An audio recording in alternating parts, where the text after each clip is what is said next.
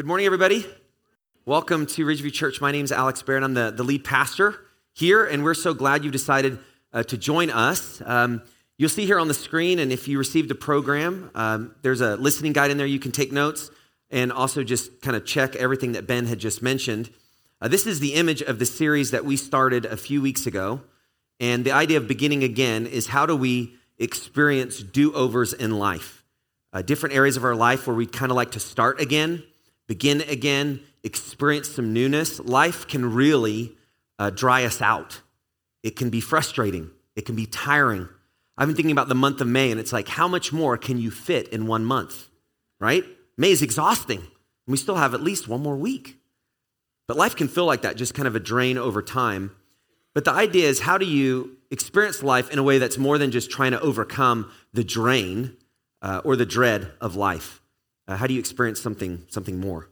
And here at Ridgeview, uh, we continually, each week and in our time together, and as we hang out, we want to continue to look to God to help us, to give us perspective on how to not just survive or get through this life, but, but how to really make it uh, the most that opportunities that He's given us, how to buy up this life, how to make the most of every minute uh, that we have. Uh, that can sound like a graduation speech, like somebody saying that to people. Uh, it can seem like it's something that we aspire to, but we, we don't experience. But the way that you move forward in life is, is actually you begin to take God at His word with some little things. You begin to consider if this is true and I put it into practice, what if that actually changes the way I experience things? What if that changes the way I approach things? And over time, as you do that with little things, uh, you build up faith. And as you build up faith, you can do it in bigger things. You could trust God in bigger ways. And that's really the story of, of how God meets us and he, and he helps us. And so that's what this series has been all about. Today, we're going to talk about work, the grind of life that we spend doing so much of our time is working. Now, how many of you would say you have a job that's pretty tiring or exhausting? Anybody? Okay, all of us. How many of you are students? You know, you go to school. How many of you would say sometimes that is tiring and exhausting? We have some homeschool kids and they're not sure if they can do that because they're like, is mom looking, you know, or dad? Like, but, but it's true. Uh, e- even schoolwork, homework, everything we do at work, everything we do to prep for work um, can be overwhelming and it's, it's for sure time consuming. And I was thinking about like the terms for work, which is really interesting. Like, work is also called the grind. Hey, what do you do with most of your life? I go to something that I call the grind. And we encourage young people to, you know, go to college and get a job and experience the grind for the rest of your life. Right? Uh, it's also just called labor. You're a part of the labor force. Labor, it's, it's work, and it's hard work. Um, toil, work is like toil. Uh, another definition or synonym that I found is drudgery. It's just, it's just, it's just drudgery. And I'm going to wake up tomorrow and experience it all over again. So even the labels of work are, are very interesting. And all of us have different experiences. There's good days at work, there's bad days. We could be in a good career, we could be in a bad career. Um, we could be experiencing certain highs, like where we finally reach the pinnacle of our work. And if you're older in life, you want to get to the point where you can look back and see the fruit and get to experience what they, what they call retirement. But sometimes at the end of our working days, we are so withered because of what work was like that we hardly can enjoy it. And so there's, there's got to be something more. And I think what's facing uh, a lot of us today is the dread and, and burnout. Uh, the dread of just, I, am not looking forward to this. I'm going to define that in a moment, but, but just this is something that I'm doing with most of my time, and I, it's very difficult. And then because I'm doing something that I don't really want to do with most of my time, um, I'm, I'm exhausted. It doesn't matter how long the weekend is, I start the next week and I'm still tired. Already, I mentioned Monday, and some of you are like, come on, Pastor, like, why'd you? We have one day left. But that, that's how life feels. And so I found an article on Business Insider which talked about warning signs that you're burnt out at work. And I thought, you know, that's interesting. I wonder how many of these, like myself, that I, I experience and how many you might experience. So let's look at these. These are in sets of five. Uh, here's the first setting your alarm too early to use the snooze button. Okay, this one I like. Does anybody do that like on purpose? Set it way early just so you could snooze it a few? Okay, You're crazy, all of you. That one I don't get, but I understand. It's just the drudgery's calling, so just snooze again, okay? Number two, uh, being depleted after work. You just get home and you just want to sit down and you want to watch a show and you want somebody to bring your food to you. If your toddler can do it, you will just go in the fridge, just grab whatever's in there. You're depleted. Number three, uh, inconsistent sleep patterns, okay? How many of you wake up and you're like, is there daylight yet? I think that's daylight. And you look at the clock and it's 1.30 in the morning. And you're just thinking of all you have to do, and now you can't shut your brain down because the brain is woken up. Inconsistent sleep. Number four, uh, feeling liberated after a Friday at work. Isn't it funny, especially in our country? So much is about Friday, like Friday's the greatest day of your life. Why? Because you're almost done with work. And then Monday is usually the worst day of your life because it starts. But we're talking about Monday through Friday of the worst, and Saturday and Sunday of the best, especially if you get to come to church on Sunday. Right? All right. There, there was crickets right there. Number five, uh, explaining your job with fine. This is what I call the classic uh, spousal uh, interaction. How was work? It was fine. Which kind of means like I'm not ready to talk about it. I'm too tired to talk about it. I don't know if I ever want to talk about it. It's just fine. And can you get the toddler to get me some food too? Right? All right, next five. Uh, dreading every Monday. Talked about that. Number seven, fantasizing about quitting. Now, I have, I have done this. Right after college, I was in a job that was a grind. Part of it was I just was working for the first time. When you're young and you work 40 hours, you're like, how do people do it? Like it's Thursday afternoon and you're like, at eight o'clock at night, you're like falling asleep. But I remember my first job, I just used to think, like, what if I just go in and say, I'm done? And then like walk out. And then I realized like I'm married and I need a paycheck. And as liberating as that would feel, like I got to go home and explain to my wife how I don't know what we're to do to eat anymore. And we don't have a toddler yet to get us food out of the fridge. Okay, number eight, not wanting to explain your job to people. Now, if that happens, like you just you don't need people to explain it. There's something you don't need to know about what they do. You say, "Oh, interesting. Hmm, they work for the government or something." Okay, number nine, disregarding how you treat coworkers or customers. This happens. You just start treating people, and you're like, "I'm just overwhelmed. This is just how it is." And you, it, you can't even kind of reconcile it in your head. Number ten, constantly feeling overwhelmed. Now, any of you recognized any of this in you? Okay. Let's go to 11. Let's, let's see if we can feel any better. Rarely feeling like you're making progress. This can happen even if you're younger in school.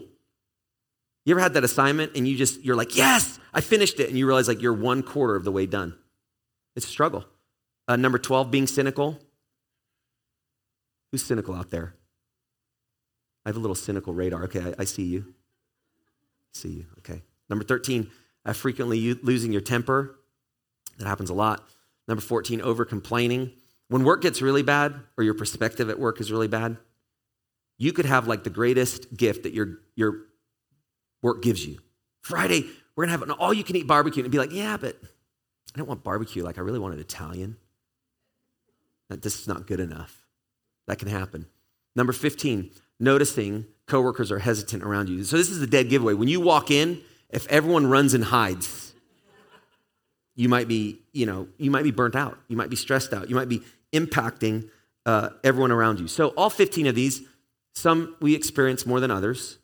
Um, looking forward to Friday, not looking forward to Monday. That's like normal. That's like in our culture. That's just the cycle of, of like life. But even that can kind of set up disappointment. Most of the time, people are like, "How you doing?" If it's on a Monday, it's Monday, and everybody knows what that means. Like it's pretty terrible. Let's just hope for Tuesday, right? But that's not a real way to live. Like, that's not hopeful. It's not even helpful for us. Uh, there's many opportunities God gives us on every day. And so, how do we make the most of it? But you get to these point on these 15, whether you have five, whether you have one, whether you have 12, or how many, where again, the more you experience this kind of burnout, this frustration, the weight of things, this is really when you get into dread. And so I'm talking about work, but really, dread is even bigger than work. Dread is an experience that you have related to the responsibilities that you've been given, no matter what they are. dread is also related to your situation in life. Work flows in and out of that, but it can also just be your life. You experience dread. So I want to define what dread is, and there's, there's two basic kinds. Number one is a striking fear that I'm going into a fight I can't win. The idea of you're failing and there's no victory and there's no success here. I'm going and it's like I've already lost. I've been coaching my, my son's soccer team for the last few months. And one thing that I'm noticing with certain boys and players is they look at the other team and just by their sheer size or jersey color, even sometimes, whoa, that's bright yellow. We don't do good against yellow. or he goes to school with me, we're not going to win that. And already, like, they're dreading the opponent just from a bunch of different factors. But we experience that in life too. We get into situations where we've already decided there's no success here, there's no progress here. It could be related to things that we want to see change and we keep failing. It could be related to others and we want them to change and they're not. It could be related to the same things that we keep doing and we hope that changes and it's staying the same. That leads to this first one. The second is this I fear that I'm going to spend my life on the meaningless. I think this ramps up dread even more than the first one. Because there's something about not being able to make progress, but there's also something about am I wasting my life doing something that doesn't actually matter? I think that's the biggest thing that costs us as humans is the, the thought that we actually aren't making a difference. Or with all the time that we're spending, there's nothing to show for our life. And this is why it's so important to look at God's design and to look at God's plan. Because what God does, He actually gives us purpose. And He gives us meaning even in the mundane of work, even in the hard things, even in the responsibilities that no one else sees. But we get into these two. Life is very difficult. Now, I will say this, and this is just a, a heads up. Most men really struggle with this, especially related to work. Women, you work and you, you still have the same thing, but you're relationally tied in a different way than men are. Men's biggest fear in their life is that they have nothing to show for it, that it was a waste. So many men, if you're here and you are facing this and experiencing this, God wants to speak to you today to call you forward, to lead out, to take care of the things that God's given you. Because our lives do matter, and you can make a difference. But sometimes work has a way of draining the very life out of us. And we feel like, what's the point? It can feel like such a waste. And so what I want to do is I want to shift the shift gears and, and talk about how to how to move forward in the, the face of dread, how to not ignore it, but how to deal with it. And I want to talk about the story of Nehemiah in the Old Testament. And if you've never heard the story of Nehemiah, there's a book about him called Nehemiah. The Bible sometimes helps you in those ways. It's like, you want to learn about Nehemiah, find the book that's called his name, and you'll learn. But he's got very interesting experiences, and a lot of it is based on responsibility that he's given by God in the middle of very difficult circumstances. So, again, it's bigger than work. It's just your purpose, your meaning, the responsibilities that God's given you. And out of the story of Nehemiah, we find very helpful lessons. So we're going to dig in, but I want to give you a little bit of a background. Uh, the books of Ezra and Nehemiah, they're in the Old Testament, and they describe the return of the Israelites from the land of Babylon back to Jerusalem. Babylon's held, held the Jewish people in, in captivity. And so they were in exile, living in a foreign land, experiencing tremendous pressure, terrible discouragement, being away from their hometown, being away from what they knew, being away from the temple that God had, had given them. But what began to happen from this exile of being in Babylon is people, because of changes of kings and powers, uh, people were being released to go back to Jerusalem. And you see many waves in the Old Testament of exiles returning to Jerusalem from these foreign lands in which they were captive. So the Old Testament is written really for our encouragement because you see it again the people of God facing tremendous pressure, tremendous burdens, but seeing how God, through history, through leaders, through government, through power, through victories, through humility, working in a way that God's people still were able to move forward. And that's what you see in the middle of these books in Ezra and Nehemiah. And so people were, were coming out of exile back to their homeland, but as you can imagine, going back to their homeland with the people that were in their homeland that didn't care about it. And so most of the city of Jerusalem and all the areas around was destroyed. So they were in exile. They come back, and like you'd expect, everything that they had known was not the same. Uh, the city was in, was in shambles. And it went from much excitement to just being dashed with discouragement. And the task of how do we rebuild our home, the place that we love, that's been utterly destroyed. How can we ever experience what we used to know? How will our children have a place for their future? How will their, their children and my grandchildren, how will they exist? And you can imagine all of the worries that, that came with that. So, in the middle of this story, there was an Israelite named Nehemiah. Uh, at the time, he lived about 700 miles away in Persia. So, he wasn't in Jerusalem, he was in Persia, and he served the Persian king as a cupbearer. And the cupbearer's job essentially was you served the king his wine. He's a king. He wants wine. He doesn't drink it himself. He's somebody who gives him the cup. But because he's the king, he's also under threat. And so the cupbearer would literally try the wine to make sure it wasn't poisoned. Now, talk about a stressful job. Like, if you're successful, you die. You think about it. Thank you, cupbearer. You protected me. You're dead, and now I can live. Very stressful job. But the thing about the cupbearers, they also had tremendous amount of authority related to the king because they were the person that was the closest to the king at so many times. Because anywhere the king needed to be, anytime the king needed a drink or something, the cupbearer was there. It was like a personal assistant that was always near the king, and Nehemiah served this role. What was happening is because Nehemiah was an Israelite, and he knew that people were going back to Jerusalem, his home. He was beginning to just, in his heart, get this burden for his homeland, get his, this burden for all these exiles that were returning. And he's 700 miles away, distant, unknowing what's happening there, unknowing the role he should have. He has great authority and responsibilities as cupbearer. God raised him up to this position. But he's torn. He, he's in the middle of this, this tension. And so Nehemiah, in the beginning of the book, Nehemiah 1, begins to get burdened and, and wants to get a picture of what's happening. And here's the first scripture of the report. This is Nehemiah talking. He says, And I asked them concerning the Jews who escaped, who had survived the exile, and concerning Jerusalem. And they said to me, and this is like one of Nehemiah's brothers, the remnant there in the province who had survived the exile is in great trouble and shame. The wall of Jerusalem is broken down, and its gates are destroyed by fire. So, as you can imagine, Nehemiah was not thinking the best. He knows what was happening from those that were in Jerusalem destroying the city. But like most of us, sometimes you're just holding on to hope. And so he asks for a news report. And the news report is, is bleak, it's not good. It's a lot like our news today. You ever open it, you're like, that, why did I do that?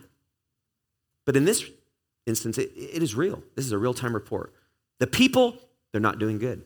Our city, the walls that protect the city are in shambles, they're destroyed. So anyone could take it back at any time. And that's the report that Nehemiah had. He was burdened, wanted to figure out what was going on. He got the report that he was fearful of. But notice, as the scriptures go on, Nehemiah had a certain approach that's very helpful for us. In the middle of dread, in the middle of the things that we don't want to face, in the middle of the hard things, the realities Nehemiah gives us, gives us an example. The first example is this ask God for help.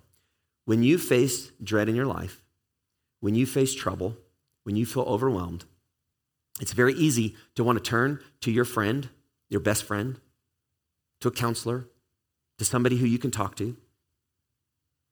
You could research, you could read books, you could do all sorts of things.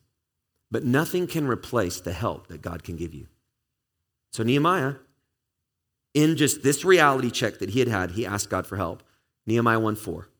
The story continues. As soon as I heard these words, I sat down and wept and mourned for days, and I continued fasting and praying before the God of heaven. God had Nehemiah's attention. Why? Because Nehemiah faced something that was beyond him. Anytime you face something beyond you, that you don't know how to handle, that's beyond your scope of understanding, that's out of the experience that you've had previously in your life, God allows that to happen so you can turn to Him and ask Him for help like you've never asked before. This happened in the life of Nehemiah. He faced a trial he had never faced, and he turned to God. He wept, he pleaded, he fasted. The idea of fasting is I don't even want to eat to get distracted from the fact that I need you and I need your help. And as he asked God for help in the scriptures following, you see that, that he, he praised God.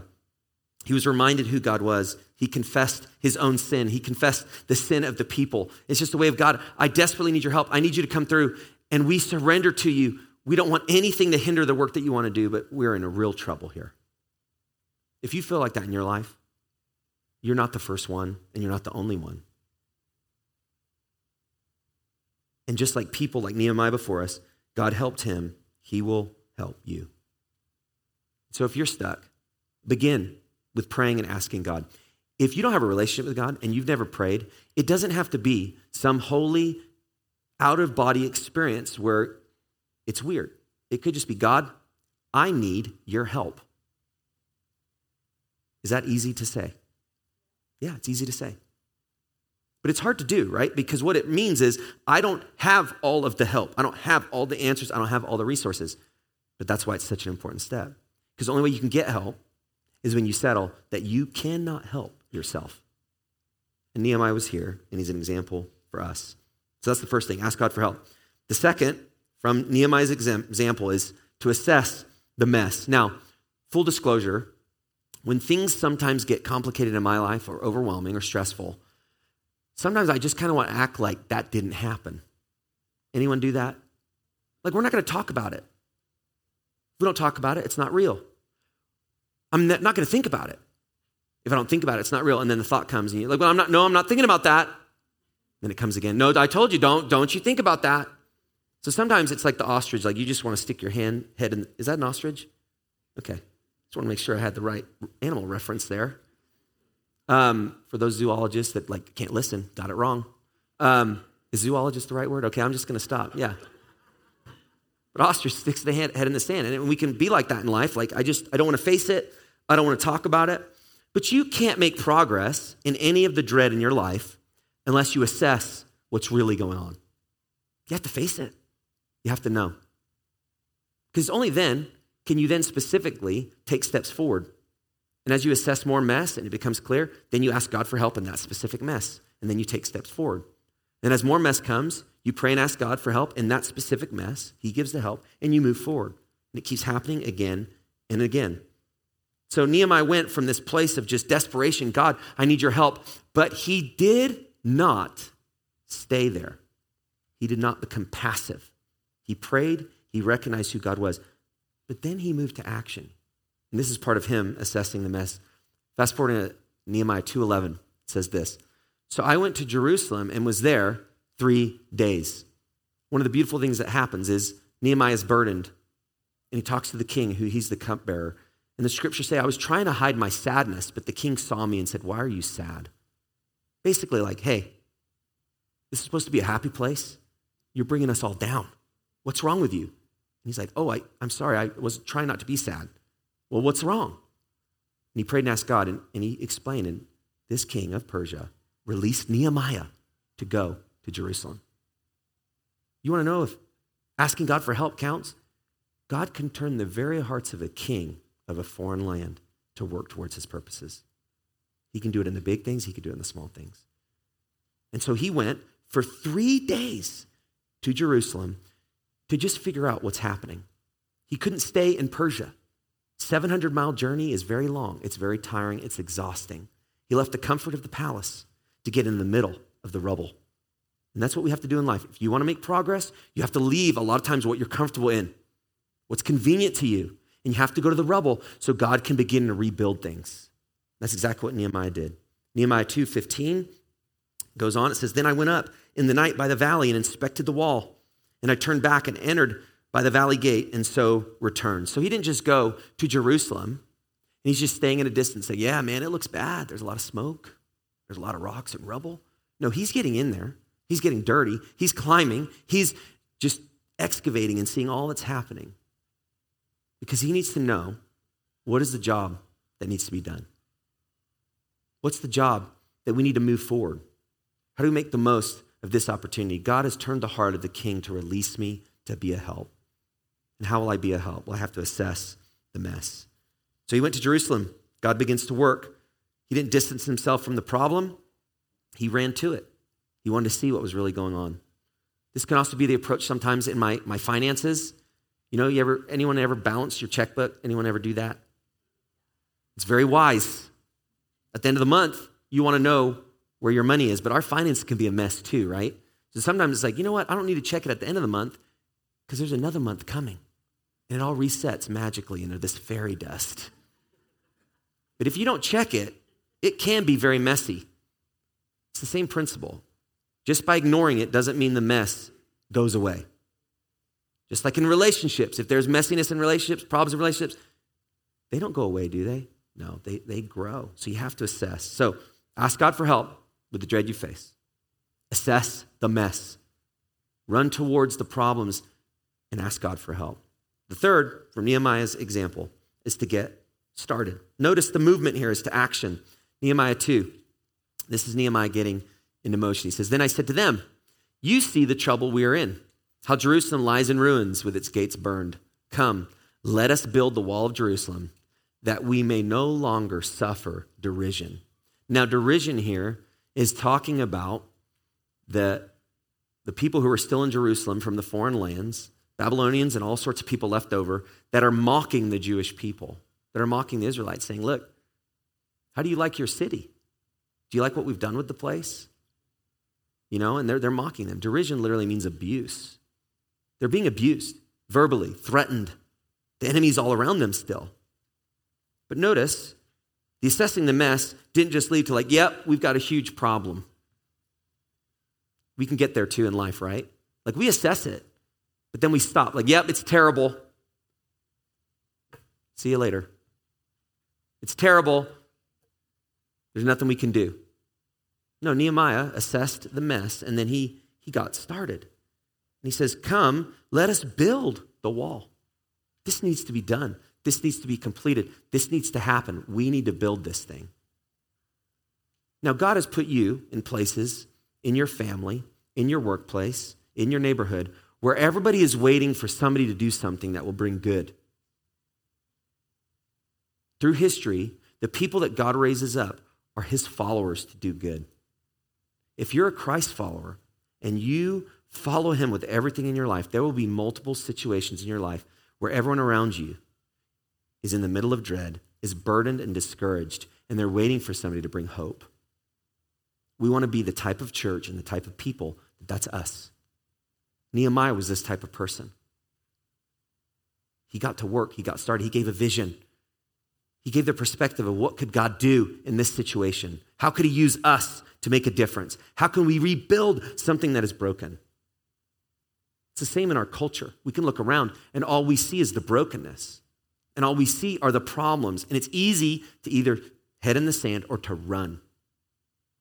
Once you ask God for help and you assess the mess, you can get started on being part of a re- rebuilding that God wants to do. And He wants to do it right here and right now, right where we live. And the, the scripture goes on. And I told them of the hand of my God that had been upon me for good, and also of the words that the king had spoken to me. And they said, let us rise up and build. So they strengthen their hands for the good work. There's some really powerful leadership principles here. First, Nehemiah is calling the people forward. Let's rebuild this wall. He's giving them a vision. Second, he's telling them of the past experiences that God has come through. If you want to strengthen people, remind them of what God has done. Always remember the work God has done in your life. Because in the present, when you're discouraged and you can't see anything good happen, sometimes you need to look back and say, you know what, five years ago, I was in a really tough situation and God came through.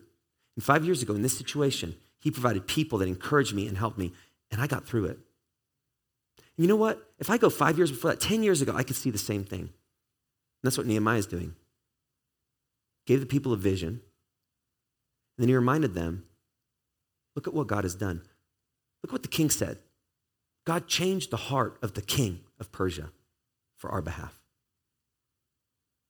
Very helpful, reminding of the experiences. And then notice what happened. They said, Let us rise up and build. What did he do? He gave them courage. Nehemiah encouraged them in the middle of dread for all sorts of groups and people. What they need are people to come and encourage them. You can do this. With God's help, we can do this. We can move forward. In the family, as your kids get discouraged, parents, your role is to encourage them, to build them up. Let them see how God can use them. Let them see that the trouble they're facing, God will use for their good. You don't bail them out, but you encourage them. You help them. You strengthen them. Spouses, you do that for each other. Husbands, if your wife is struggling, she feels like she's not good enough, she's struggling as a mom in her job, everything she's doing, she's just weighed down. Encourage her. She doesn't need instruction, she needs encouragement. Think of all the ways what your spouse does, what your wife does to, to help you. Women, men are in the grind of, of work. They come home tired most days. And you're probably waiting, just, I can't wait for us to talk. And that's the last thing any man wants to do on most days, but especially after work. And so, what you can do is give your husband a little space. And the first thing that you could say, instead of the things that he may or may not be doing or should be doing, is you say, you know what, hun? I really appreciate what you do. Thank you for sacrificing for our family. If you do that, all of a sudden your husband will. What do you need, honey? I'm your man, right? You know what I'm talking about, husbands. Your, your wife encourages you. You're like fired up. That's how God made us. But that's what Nehemiah's doing. He's, he's talking to the people, he's strengthening them, he's encouraging them in the middle of the rubble. It's not gotten better yet. There's no wall. But notice they strengthened their hands for the good work. There's a few ways you can strengthen your own hands for the good work. It always starts with the beginning. You go to God for help. Primarily in the Christian life, if you want God to help you, you need to get into His Word. You need to read the scriptures. That's how He helps you primarily. It's His perspective, it's the truth, it's what aligns you, what helps set direction for your life. You want your hands to be strengthened for the hard things. Spend time in God's Word. If you've never read the book of Nehemiah, read that. Just read it through, one chapter at a time, once a day. The next is you pray and ask God, God, I'm reading your word, trying to take this in and learn. Will you help me learn? And then, God, I, I need your help. And then just ask Him for help. As you begin to ask help and offload the things that you're burdened and holding on to, like that song, my hands wide open, you begin to, to unclench and the stress can lessen because God is taking the burden, which is His. He will take care of you. So spend time with Him in word and prayer. Another one is you need to get time with encouraging followers of Christ on a regular basis. That's why we do church. That's why we do groups. That's why we hang out. That's why we do sports camp. That's why we do meetups. That's why we do events. That's why we do door hangers, because we need to be around people that we're doing something together. Primarily, some of the time, it's just to encourage each other. So if all you have in your life primarily is you go to work and you come home and you're just around your circle of family, you're missing out on life that God wants to give you through others. Why do I say that? Because the, the scriptures command us. We cannot give up meeting and encouraging and being together. So if you're feeling, experiencing that dread, God wants to use the people, the community to help you. That will strengthen your hands. And last, in this theme, you, you have to get started. Part of why we feel so weak is because we are still sitting down waiting for somebody to say, Do it! Whoa, hey. Should, that was a little, I should have given a little disclaimer, right? We're just waiting. Uh, now, if somebody would just grab me by the hand, pull me off the couch, kick me out the door, I'll do it. It's not going to happen because you have to take responsibility for your own life. If you don't take responsibility, you don't grow. You have to be faithful with the things God's given you. So sometimes you can be strengthened by His word and you be strengthened by prayer, and you can be strengthened by God's people and community and friendships. But there comes a point where you have to get up and take action. If you don't, you'll never make progress. So, this is the lessons from Nehemiah. Last, push through the challenges by relying on God. And this is everything I just said about how He strengthens your hands. It just continues day after day, week after week. There's no magic formula, but these are the things that God uses to grow us. So push through the challenges by relying on God. Nehemiah 4 goes on. Says, In Judah it was said, the strength of those who bear the burdens is failing. There is too much rubble. So remember how hopeful it was? Remember the vision, the encouragement? The people strengthened their hands. They're ready to go. And what happens? This is terrible. There's no hope. Are you those are you that person? everyone's around, you're like, ah, it stinks. If you're not, there might be others who are. But that's what happens. You get all fired up, and then you get to do the work, and it's like, yeah, this is, this, my hands hurt. I've got blisters. I'm sweaty. I'm tired. I'm dirty. This isn't fun. This reminds me every time I do yard work. I'm like, can't wait to do something in the yard. Yeah, I don't like it. The strength of those who bear the burdens is failing. There's too much rubble. By ourselves, we will not be able to rebuild the wall. Nehemiah, thanks for everything. Thanks for all you've said. Thanks for everything you've done. But you know, I think we could make rubble work. You know, we could put a little rubble over here. We'll make it look nice. We'll pile maybe a shape, a cool shape of rubble here. And then we'll make like two rubble, like a gateway of rubble. And they're beginning to think, like, well, maybe we don't need to rebuild. Verse 11 Our enemy said, They will not know or see till we come among them and kill them and stop the work. So now the pressure is even on. Not only are they discouraged because there's too much rubble, but now the enemy is mounting a way to get their power, their territory back, how to push back the Israelites for good. So all of this strategizing is, is happening. And if you're a leader, if you're a human, at this point, you're discouraged. God, I asked you for help. I assessed the mess. I got to work. But nobody wants to do anything. You might find this, that happens at your workplace. You do all sorts of things that it feels like you're the only one working. It's very discouraging. But notice what Nehemiah does. Verse 14. It says, And I looked and arose and said to the nobles and to the officials and to the rest of the people. So, everyone, I wanted everyone to hear this. Do not be afraid of them. Remember the Lord, who is great and awesome and fight for your brothers, your sons, your daughters, your wives, and your homes. Stuff was beginning to unravel again. The dread was rising, the fear of failure, the fear of this being meaningless. There's too much rubble, there's nothing we can show for it. And Nehemiah says, Do not give up. Remember the Lord. This, I think, is the most important perspective. In the middle of whatever we face in our state, in our community, in your home, in your relationships, in your work, in your responsibilities, if you remember the Lord, it's never too late for Him to do a work. There is tremendous hope because we have the Lord Jesus. It's not our own strategies, it's not our own formulas for success. It's not the book that we read, it's not the degrees that we've earned. It's because we can remember the Almighty One. Nehemiah, Nehemiah reminds us who's great and awesome. That means there's nobody that compares. And then fight. He gives strength. This isn't on the screen, but I want to read Nehemiah 4:17. This is one of my favorite scriptures. So he's talking to these people. They were building on the wall.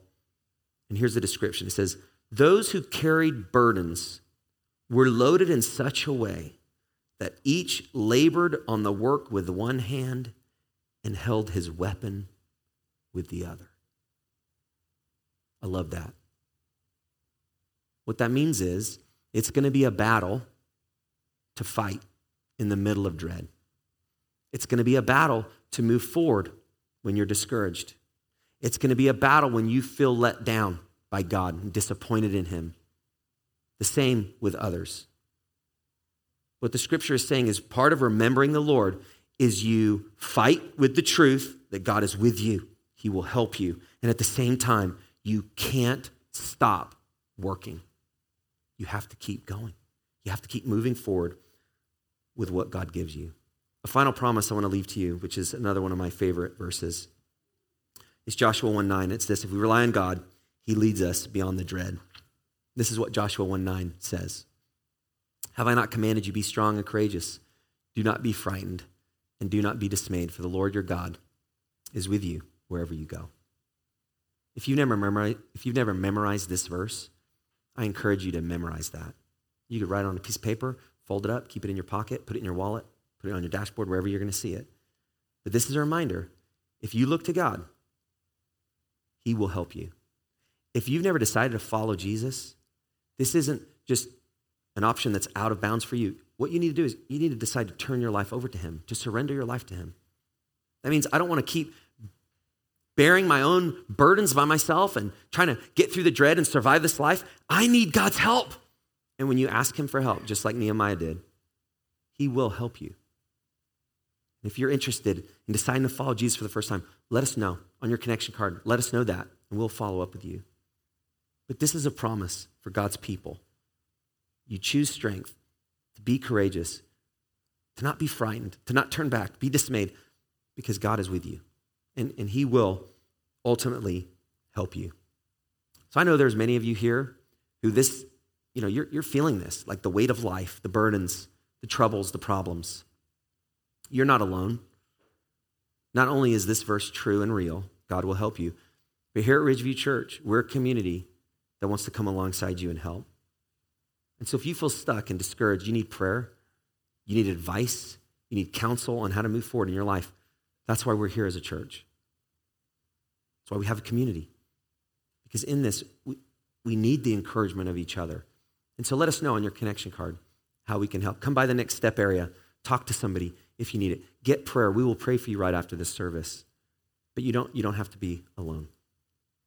I want to invite the, the band to come up as I close out the service, walk through a couple next steps. I've mentioned um, the first one. This is just kind of an action step for you. So you go beyond just listening to a guy like myself speak to what could you do in your own life this week.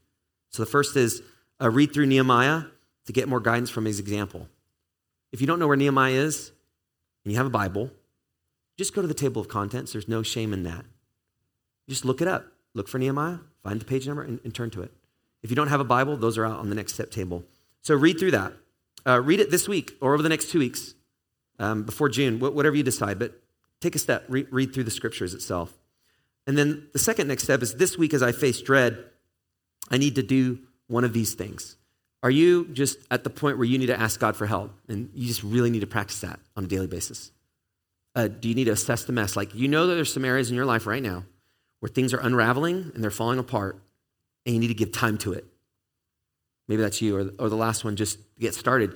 You know a step and you haven't taken it yet. Could be at work, could be in a relationship, could be in your finance, it could be in any area where you have responsibility. So just circle what, what is it that you need to do and decide to, to take that. I want to invite you back next week. You'll get to hear from Joel Berry. And Joel is going to be sharing about investing and inviting. How can we be the type of people that can do a lot of what Nehemiah does?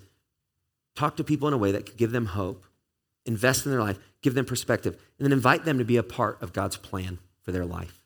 And so we'll talk about that next week. Joel will do that, and then I'll be back the next week, um, right before sports camp, to talk really about how can we invest and invite and use sports camp as a way to really bridge uh, to our community. So the next two weeks are going to be about how to engage the people in your life that God has placed in your path so you can make a difference.